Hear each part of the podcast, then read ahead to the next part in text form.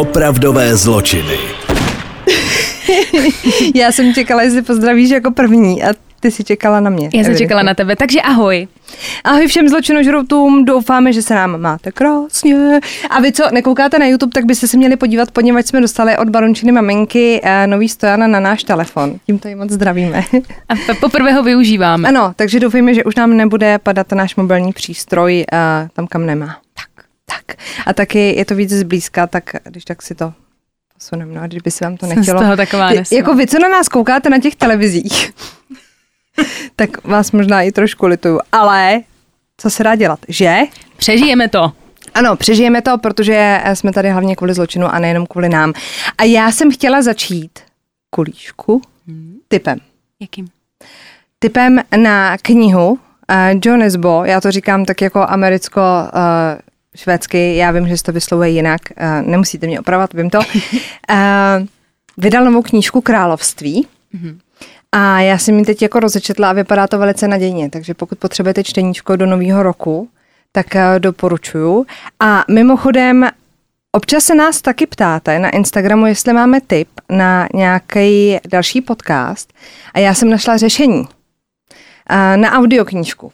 Protože tohleto království vyjde i jako audioknížka, což vychází spousta audioknížek. Nevím, jaký s tím máte zkušenosti vy, já zkusila asi tři audioknížky. Já jedu jenom audioknížky. A vyhovuje ti to? Mně to moc vyhovuje. No. Já jsem narazila na tři a evidentně to namlouval někdo, kdo mě se nelíbila jeho barva hlasu. To musíš nebo, fakt najít někoho, kdo ti sedne, no. Takže mě to prostě nesedlo a nevydržela jsem u toho, ale tohle nezbá namlouvá a náš kamarád a manžel mojí nejlepší kamarádky Filip Schwarz. Je, tak to bude hezké. A je to prostě, no, on má strašně krásný hlas. A namluvil i lovce hlav, to jen tak jako mimochodem, pokud byste chtěli jako starší, tak to si myslím, že třeba na nějaký procházky, když se budete chtít, jsem chtěla říct, odpočnout od, od zločinu, což Není asi úplně pravda, ale prostě tak typ na audioknížku. Ježíš Maria, to byl nádech, co No, se děje? no a ještě, ještě uh, jsem chtěla doříct, že už jsem dokoukala ten seriál Letuška na HBO. A je dobré? Včera večer a je to fakt dobrý. Já si to asi musím pustit taky. A přiznám se, že je i... Mě hrozně teda překvapila Kylie Koukou, ta, Mhm. mm-hmm. ta herečka z Big Bang Theory, co hraje Penny. A jak umí jako sehrát různé jako situace, kdy ona tam hraje, tak na litou umíme sehrát možná všichni, ale jako opravdu majstrštyk. No, jsou na to dobrý recenze, co jsem tak Hmm. slyšela. Takže si to určitě dejte, pokud jste to ještě neviděli. No a ty máš pro nás dneska co? Já mám pro vás dneska sektáře, je to zase na váš tip. A celý ten příběh se odehrál, ono to bylo poměrně rychlý, pak se začal rozplítat ten případ, jo. My se podíváme do 12. března roku 2004, což byl pro většinu z nás eh, normální den, ale pro obyvatele Fresna v Kalifornii se tohleto datum stalo dnem, na který nikdy nezapomenou. Eh, Napřed to vypadalo na normální spor rodiny, kdy se prostě hádají členové rodiny před barákem na zahradě, trošku se to jako vyhrotí, takže se zavolá policie, a sousedi volali teda policajty, že tam ty ženský dost hystericky jako pláčou, že tam jsou dvě ženy a chlap a dohadovali se mezi sebou, a, křik, pláč, prostě extrém. Mhm. Takže tebe jako souseda to logicky trošičku jako Znepokojí. rozhodí. Ano. Muž po chvíli, po té hádce, odešel zpátky do domu. To už tam byla ta policie na místě, jo. Zamknul a odmítal vyjít ven. Policie mezi tím obkličovala ten barák. Po chvíli se z toho domu začaly ozývat výstřely. Takže ticho, teď ty policajti, že jo, A to už byli Určitě- ty policajti na místě, no když a tam byli určitě vás výstřely. napadne, já když jsem pak četla nějaký diskuze pod těma článkama, tak se každý ptal, proč tam nevtrhli. No, Taky mi to není úplně jasný. A obzvlášť, když ti ženský je upozorňovali na to, že vevnitř jsou jejich děti a že oni se bojejí, že jim ublíží. no. Přesto všechno tam ta policie teda nešla. Chvilku po těch střelbách vyšel chlapík ven a on teda vypadal jako děsivě, jo, dlouhý šedivý dredy. Jakože fakt jako creepy, ale taky ty, ty obrovský dlouhý vypadal jak eh, z Pirátů z Karibiku. Vím. Takovej ten, mm, jak má ty chapadlá. Ten, co hraje na ten Ano, no, ten, co nemá to srdce. A byl jako postříkaný od té krve, úplně sticha byl, nechal se zatknout. Policajti ho odvedli do toho auta policejního v poutech, ale on neřekl jako ani slovo. Ani slovo. Policajti odjeli, začali teda vyšetřovat v tom baráku, vlezli dovnitř. A podle výpovědí té policie nikdo nečekal takovýhle masakr. Bylo tam devět těl naskladaných na sebe v jedné místnosti. Sedmi z těch eh, obětí nebylo ještě ani 12 let. A koronerovi údajně trvalo několik hodin, než zvládnul vůbec jako rozstřídit ty těla v ty jako změti. Asi to bylo jako hodně krvavý celý. Mm-hmm. A nechal pak udělat uh, testy DNA a ty pak teda odkryli trošku jako žití tady té prapodivné rodinky. A mám tady i soupis těch uh, obětí. No. Jo. Uh, sebrana April Wesson, 25 let. Elizabeth Brehikina Wesson, oni mají spoustu zvláštních jako men, ale to pak pochopíte, jo, 17 let. Isabel Carey Wesson 8 let, Aviv Dominik Wesson 7 let, Jonathan St. Charles Wesson 7 let, Sedonia Solorio Wesson 2 roky, Marši St. Christopher Wesson 2 roky, Ethan St. Laurent Wesson 4 roky a Jiva St. a to ani nevím přečíst, to třetí jméno, to prostě asi necháme ležet. Ale leže, tady A Wesson a tomu byl jeden rok. Takže to byly ve jenom děti, kromě té 25 leté. Když bychom se vrátili k té ptát, no. oni jsou, sourozenci byli. No, k tomu se právě dostal. No, na základě právě těch těl a toho testu, nebo těch testů DNA, se začalo rozklíčovávat, co se v tom baráku vůbec dělo. Je takhle. Protože sousedi měli jako podezření takový to jako, že Jenomže spousta z nás má jako divný sousedy. A máš různý příběhy na ty Jako, že sousedy. si říkáte, no, tak ty divně čumějí, nebo třeba nemluvějí, víš, Mhm. mm-hmm. nebo se hodně hádají, nebo prostě lítají talíře, ale jako nemůžete na každýho, kdo se vám jako nezdá, zavolat policajty, protože vy se taky můžete někomu nezdát. No, a když bychom se vrátili teda k té šílené scéně před tím barákem, tak bychom zjistili, že ty dvě plačící ženský byly Sofina Solorio a Ruby Ortiz a vysoký mohutný muž s těma šedivejma dredama byl Markus Wesson a ty ženy byly jeho neteře. Jo?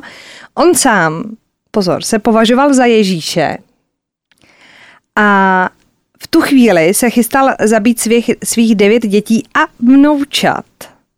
Protože rodina se podle něj nesmí rozdělovat. A to už ty dvě ženy tušily, proto se s ním hádali a proto říkali té policii, hele, on prostě oblíží těm našim dětem, dětetám a nikdo, nikdo jako nezakročil, což prostě To mi hlava nebere, no. Tak je jako strašně zvláštní. Kromě Ježíše, což mě přijde jako zajímavý, se Vesen považoval taky za upíra. Oni tady ti sektaři, jako tady ty, to, co všecko oni jsou, to je něco neskutečného. Ale on teda věřil, že jeden bez druhýho, to znamená upír bez Ježíše, jako nedokážou žít. Jo, že prostě spojení. proto musí teda a, pít tu krev, protože to pití krve je drží oba dva při životě a zároveň jim jako zajišťuje nesmrtelnost. Mhm. A takhle, takhle vyštěnutýho souseda doufám nikdo nemáme. A je logický, že nikomu jako ne, nepráskne v té hlavě jako takhle. Muselo to mít nějaký No. jako momenty, kdy si řeknete, aha, ale ten je jako divnější než, než divný. Než obvykle. Takže máte pravdu, pokud si to myslíte, protože už měsíce před masakrem třeba nakoupil Vesen 12 trakví. A pozor, chlapíkovi v té prodejně tvrdil, že jsou jako na dřevo, že z, něj, že z nich udělá jako nábytek a stluče postele To pro totiž, děti. jako rakve nejsou úplně levná záležitost, co já No. jako vím. To, Tak, no takhle, jestli koupil nějaký jako obyč, rozumíš, ale stejně tě vyjde levnic koupit si někde to dřevo v lese, nebo já no, nevím. prostě no. do. No. No, každopádně uh, tvrdil, že teda jsou na nábytek a postele pro děti. No, což v podstatě ale ve finále byla pravda, že jo? Hm.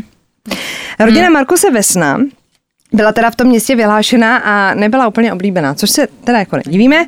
Eh, Přece jenom není úplně standardní, aby byl chlap, i když už se to taky párkrát stalo, otcem i dědečkem některých svých potomků. A teď ještě to šrotuje v té? Je. A teď pozor, matfis přichází. Aha. To je tak, když máte dítě se svojí dcerou. No. Tak Je to fakt otcem tak. i dědečkem uh, toho dítěte, Tak jo? to je ale nechutný. A teď, frajer udržoval incestní vztah se svými dcerami Kiany a Sebrena a neteřemi Rosou, Sofinou Solorio a Ruby Ortiz. Časem se pak ukázalo, že se oženil s oběma dcerami i s neteřemi. To byl nějaký jako ale obřad v Ty rámci neteři, jako... co tenkrát hučeli předtím. Ano, jo. ano, ano. A musím teda dodat, že byla velmi plodný. Ruby Ortiz eh, později na policii vypověděla, že ji Vesen začal zneužívat už v osmi letech. A, a prý tak Vesen dával jako najevo tu náklonost, že on jim jako vysvětloval, že tím, že je jako obtěžuje, takže jim dává jako najevo, že je má rád. Taková. Ale ano. je pravda, že když to říká malému dítěti, no, protože to dítě neví, co se děje, že? No, jako klasický vůdce, tak si ten, tu církev uspůsobil podle svých chutí, ten samozřejmě. Na to jel, no.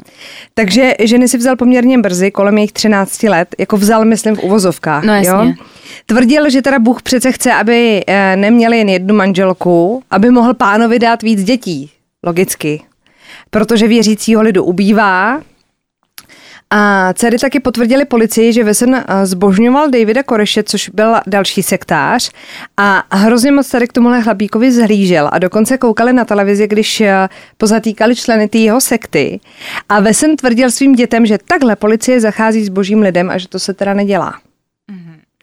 Při výsleších těch dcer i neteří zůstala policie dost v šoku, protože všechny schodně tvrdili, že ke všemu v jejich rodině došlo na základě souhlasu všech že žili jako v demokratické rodině, na všem se dohodli a aby nebylo okolí podezřelé, že otěhotněli, no. tak tvrdili, že podstoupili umělý oplodnění, protože logicky ty sousedí je nevídali s klukama, že jo? No jasně. Když máš frajera, tak tě někdo doprovází domů, nebo s tebou žije, nebo prostě jste výdaný jako na veřejnosti, ale to se nedělo.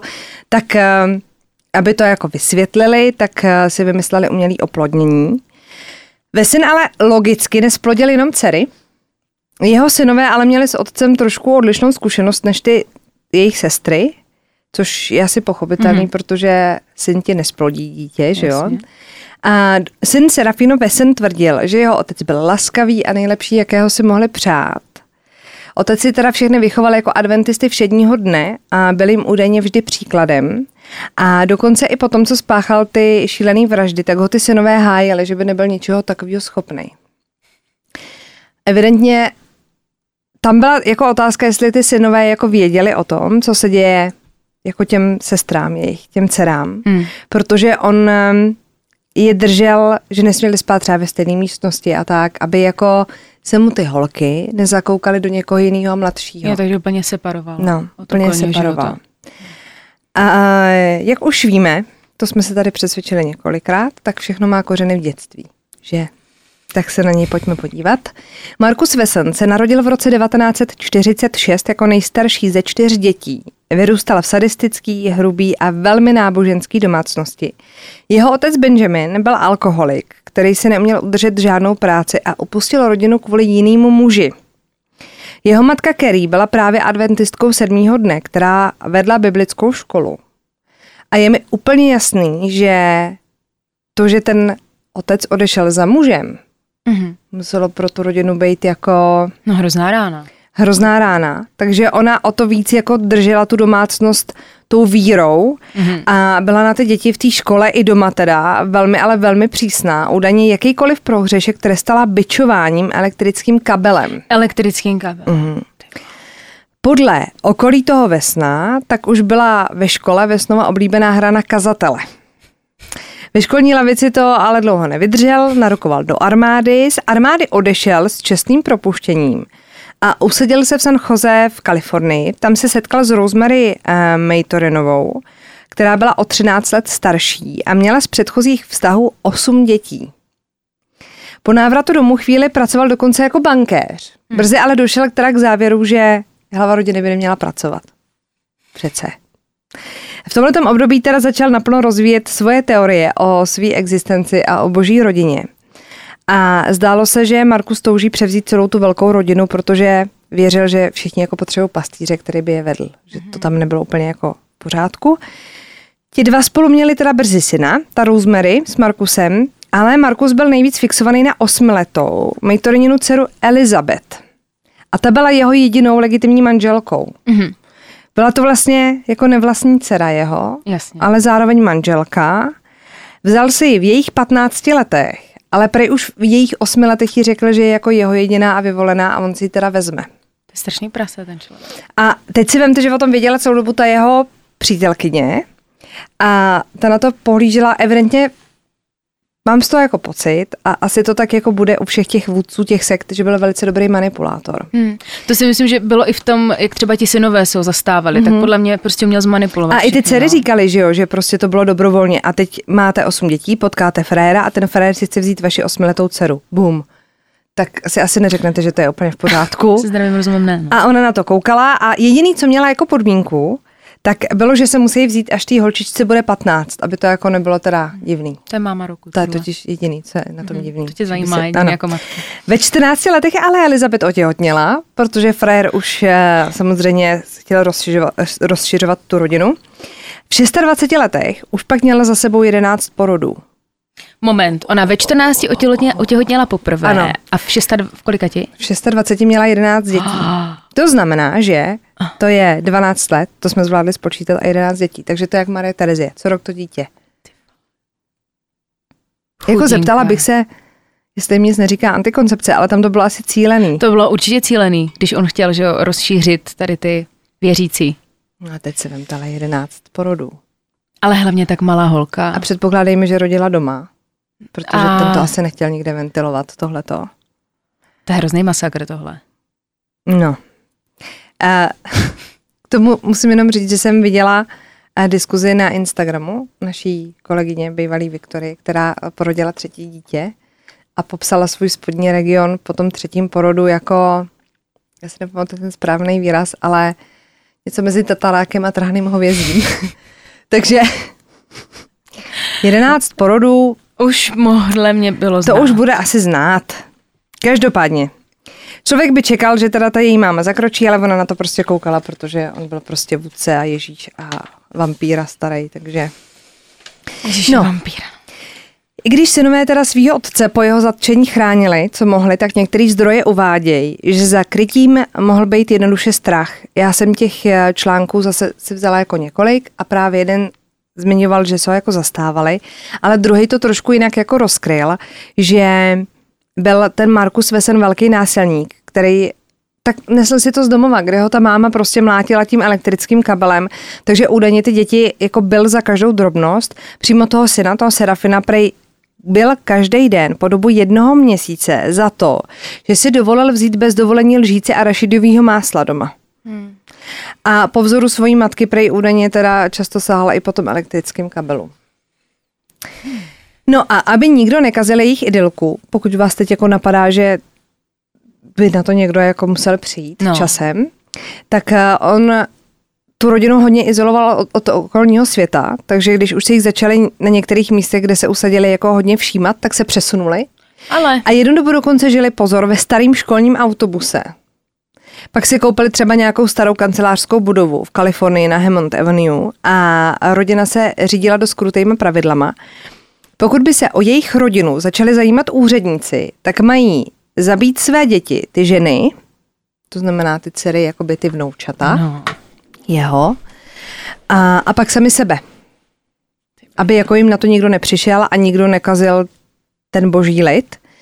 A když šli na veřejnost, tak šel vždycky první on, pak ty ženský museli mít dlouhou sukni a šátek a hlavně nesměli mluvit. Dokážeš si představit, jak to muselo vypadat naživo. Jako vidět takovou bandu, No. jak se to kráčí. A teď jako, on je podle mě teda moc ven nebral, se trošku bojím, že to nebylo jako, že by, jestli třeba mohli aspoň na nákup. Každopádně, jak už jsem říkala, tak eh, bratři a sestry žili odděleně.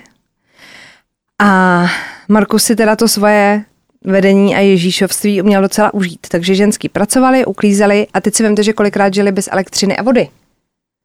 A teď jako bez toho vaříš. A hlavně tolik lidí, tolik lidí. No, tolik hladových krků. No a on teda a, nepracoval, pobíral sociální dávky. Když někdo z té rodiny mohl pracovat, tak ho vysílal někam na brigády, ale on přece Nehlava rodiny, on nebude, nebude ne, pracovat. Ne, takže samozřejmě občas to bylo dost jako krizový, protože, jak jsi říkala, hodně krků, teď je musíš nějak nasytit, takže ty děti vypověděly, že často jedli jenom rýži anebo zbytky od popelnic. Chudátka.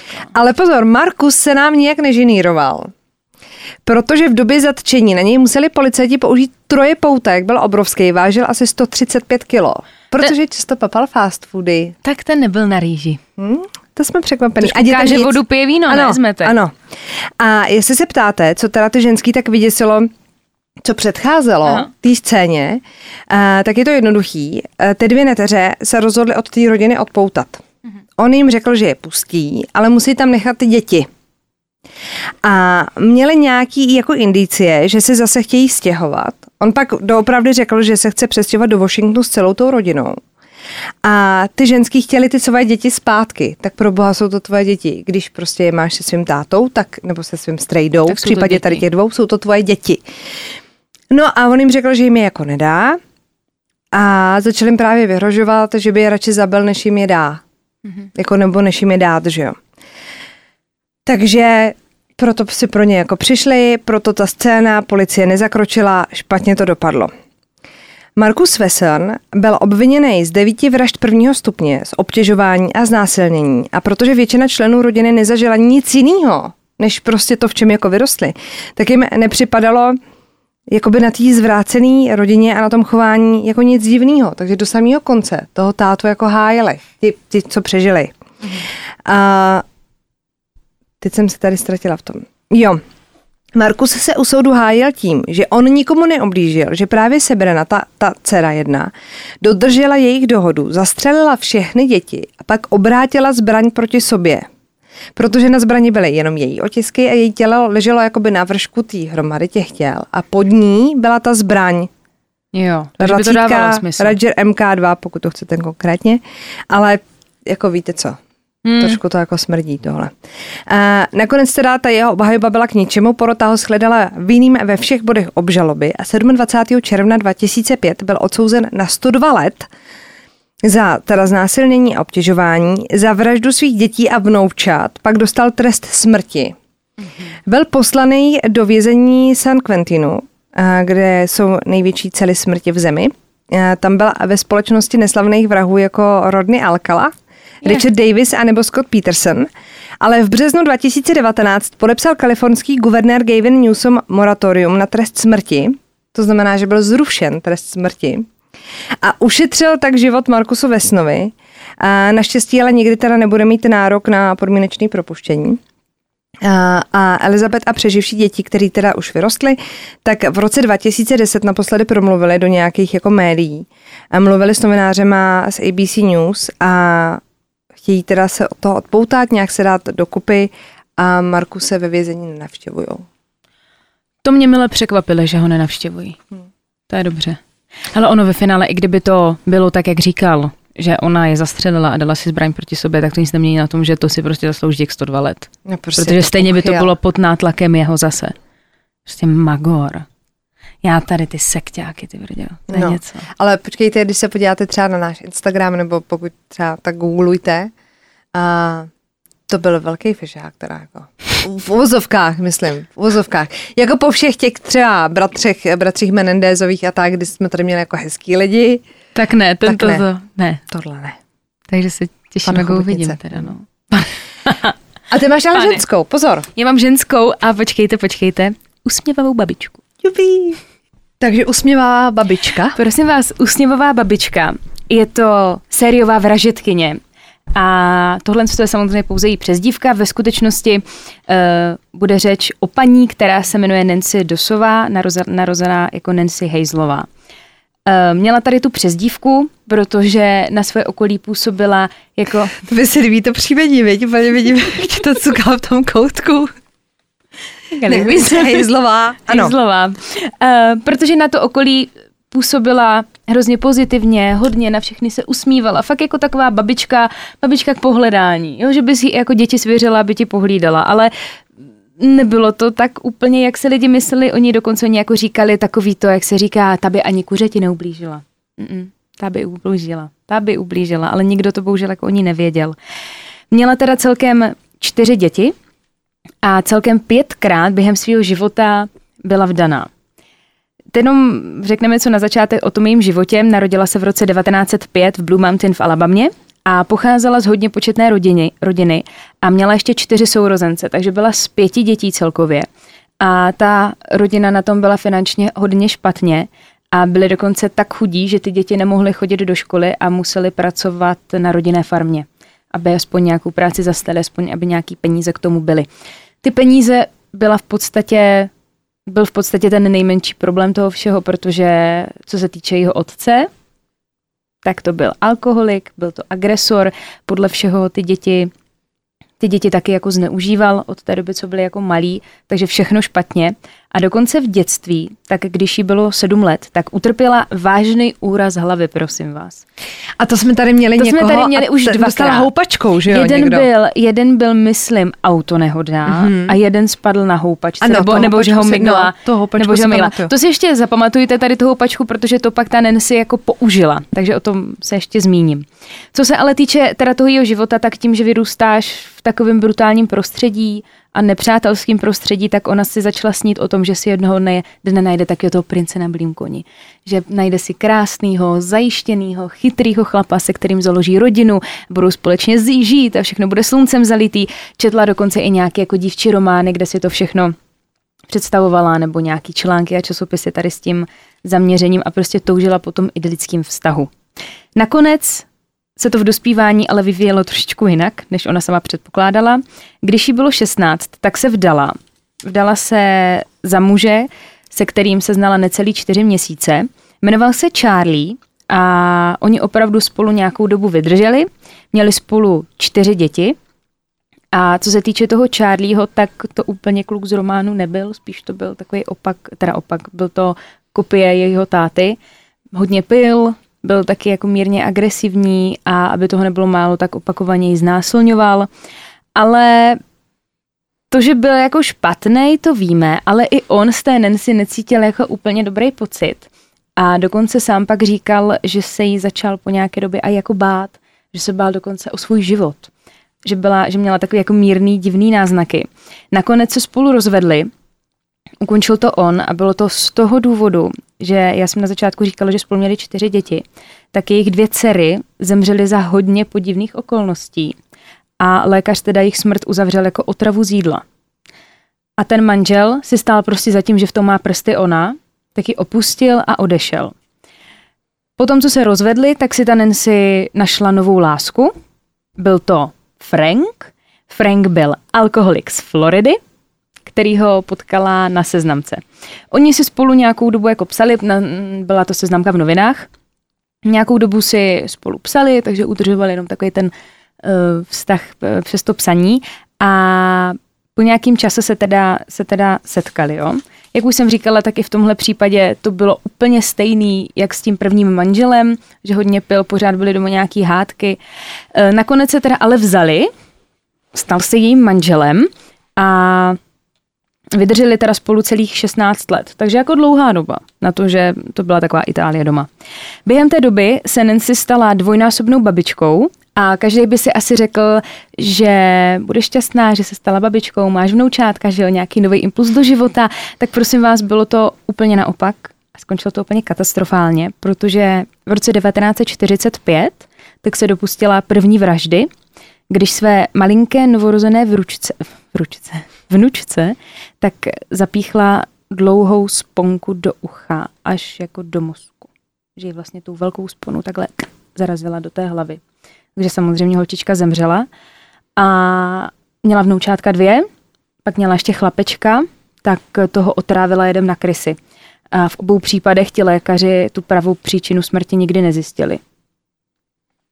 Nikdy se to nezjistilo. A ono se i jako udává někde, že třeba u toho vnuka, jako že zemřel na udušení, což byl jako následek, eh, následek toho jedu na krysy.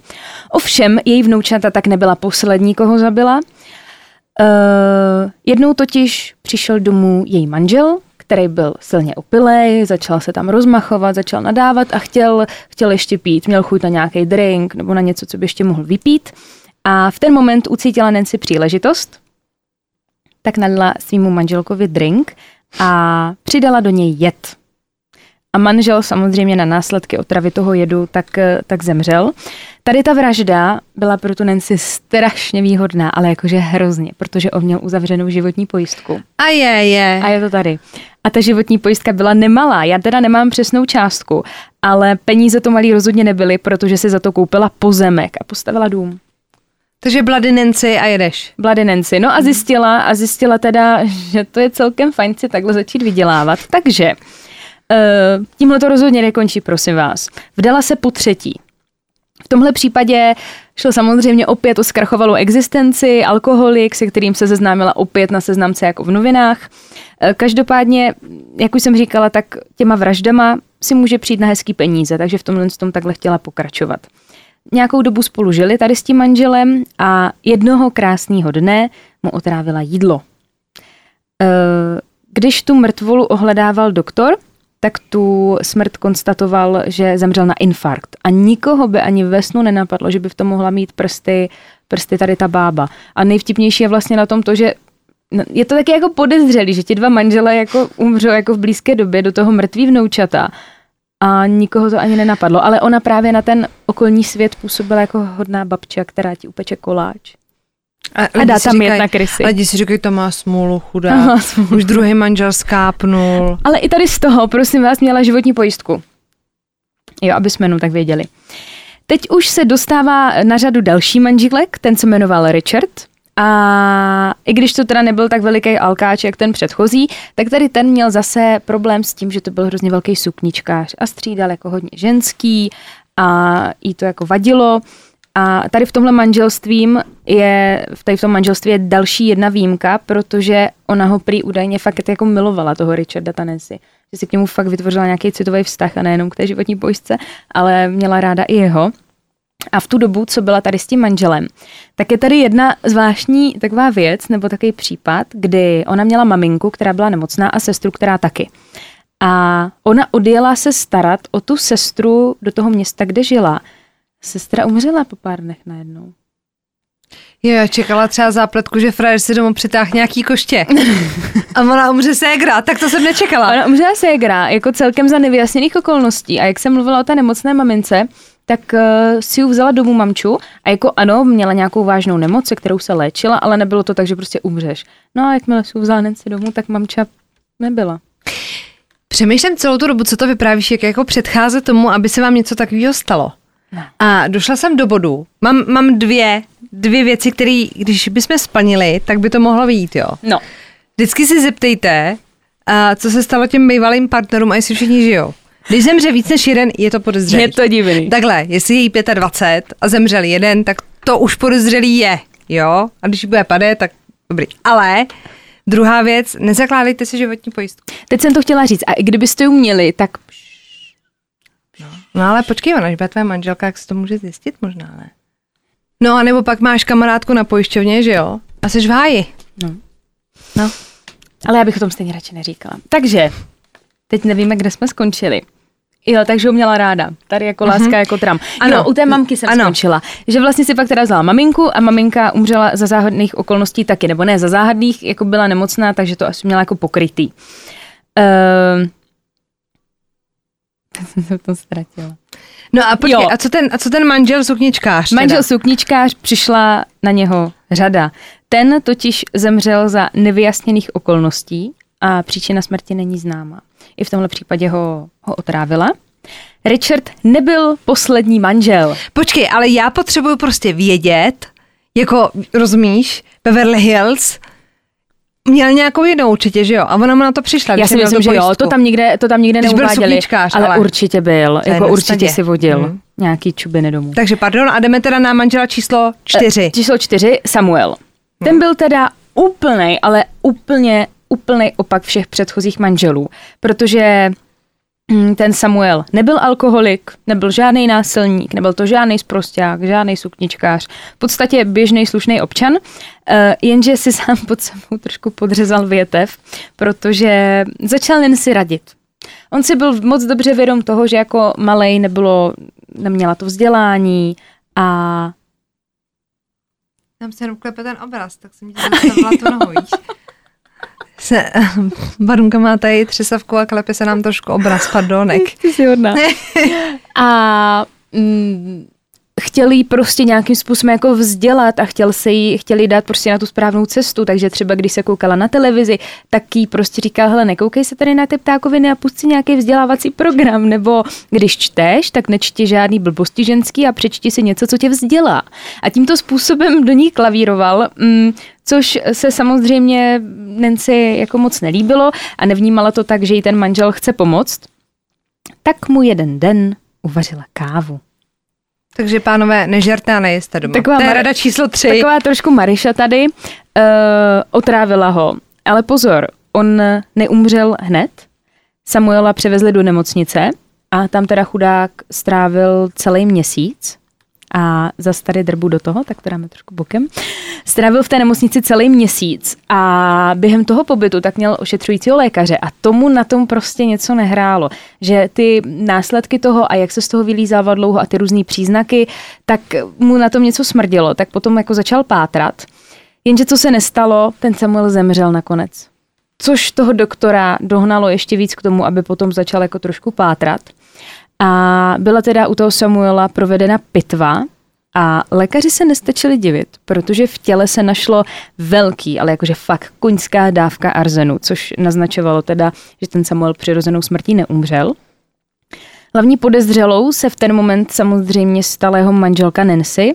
Policie ji začala vyslíchat a netrvalo to dlouho a ona se sama přiznala ke všem vraždám svých, svých manželů. Pozor, tady je jediná věc, že k těm vnoučatům se nepřiznala. To jako barvu nepřiznala. Řekla jenom, že jsem zabila manžele a to bylo všechno. Úřady v ten moment teda samozřejmě nařídili exumaci všech těch jejich manželů a opravdu to bylo potvrzené, že ve všech těch tělech našli velké množství toho arzenu, co se našlo i u toho Samuela. A což je vlastně hrozný, že kdyby už tenkrát provedli pitvy po těch eh, prvních vraždách, tak by třeba to nemuselo takhle dopadnout, že by nemuselo být tolik obětí. Víš, už třeba po tom prvním, druhým manželovi tak ono tě to asi nenapadne, jestli opravdu se tvářila a vypadala tak, jak zříkala, tak tě nenapadne, jakože hmm. bába ho otrávila. Ale já třeba nemám ráda, jakože za nevyjasněných okolností, hmm. že umřeš. Hmm. To mi prostě, já bych s tím nedokázala žít. No, celkově ale pozor, byla usvědčená z vraždy 12, z 12 lidí, protože víme manžele, potom tam byly ty vnoučata, do toho mamča se sestrou a podle všeho to nebyly jediní příbuzní, na kterých, si jako, na kterých se vyžívala, protože potom měli přijít o život ještě nějací synovci od toho jednoho z manželů. Takže ona celkově usmrtila 12 lidí, prosím vás, a všechno to byly její příbuzní.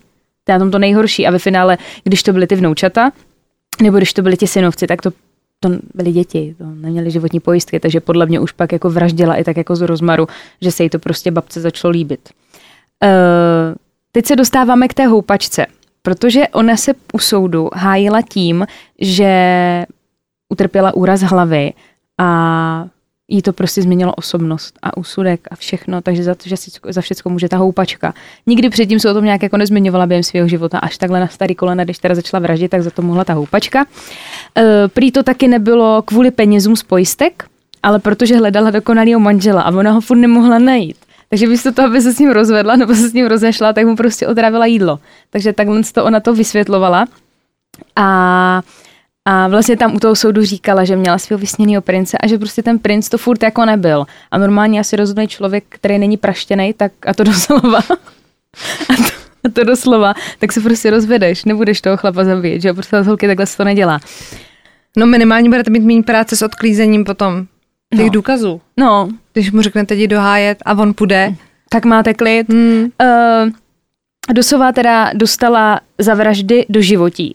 A já jsem si říkala, jak právě, když už jich jako bylo tolik těch obětí, tak vlastně nebýt toho posledního doktora, který vyšetřil, tím, že se ten Samuel dostal do té nemocnice a ten doktor viděl ten průběh, tak si říkal, ty brďo, to je nějaký jako divný tady tohle. Tak se potom začal pátrat. Nebýt jeho, tak to nevíme. A prý v té době na tom americkém venkově, tak to ohledávání mrtvol bylo na strašně nízký úrovni a často byl eh, často prostě tomu nevěnovali pozornost, tady těm vesnickým jako mrtvolkám, který neměli jako nějakou váhu velkou pro ně. Takže možná i z toho jako důvodu, že nad tím prostě mávli rukou, zase nějaké další mrtvola, nebudeme to prostě řešit. Podle mě tak jako i pohodlnost, si myslím, těch úřadů, víš, že...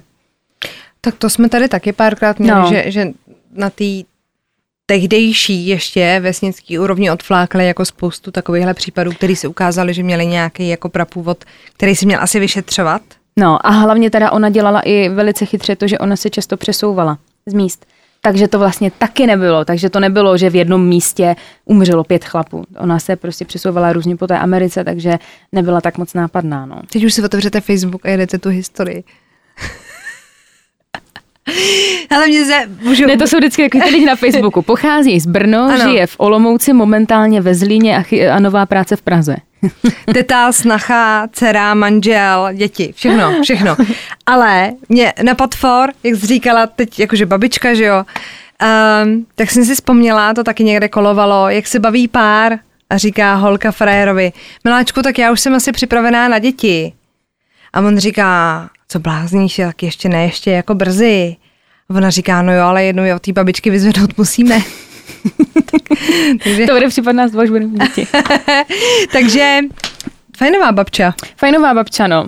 Takže nevěř. Takže co jsme si z dnešního dílu ano. si můžeme vzít to, že pokud vám vaši sousedi přijdou divní, tak třeba jsou vážně divní a možná víc divnější, než vy si sami myslíte. A to, že se bába usmívá a je milá na všechny okolo, tak to neznamená že to je hodná babička. A když si hledáte partnera, zjistěte, eh, kolik ex přežilo a nepřežilo.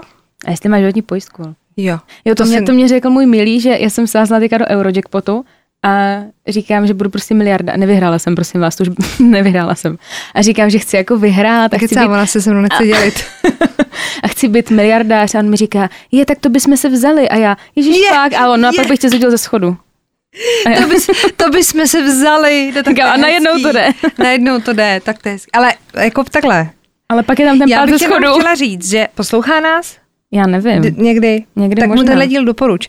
Uh, když by si si chtěla vzít, tak bys to měl udělat před tím Eurojackpotem. Pak už totiž vyhraje Barunka jenom půl miliardy. Tak. A nemusíš si schazovat ze schodu. tak to jen tak mimochodem. No, tak jo, tak um, my děkujeme, že jste byli opět s náma. Mm-hmm. Uh, nezapomeňte dát like, odběr a tak tady na YouTube, ano. A mějte se nám krásně a zůstaňte nám na svobodě a naživu a těšíme se příště. Ahoj. pa, pa, pa.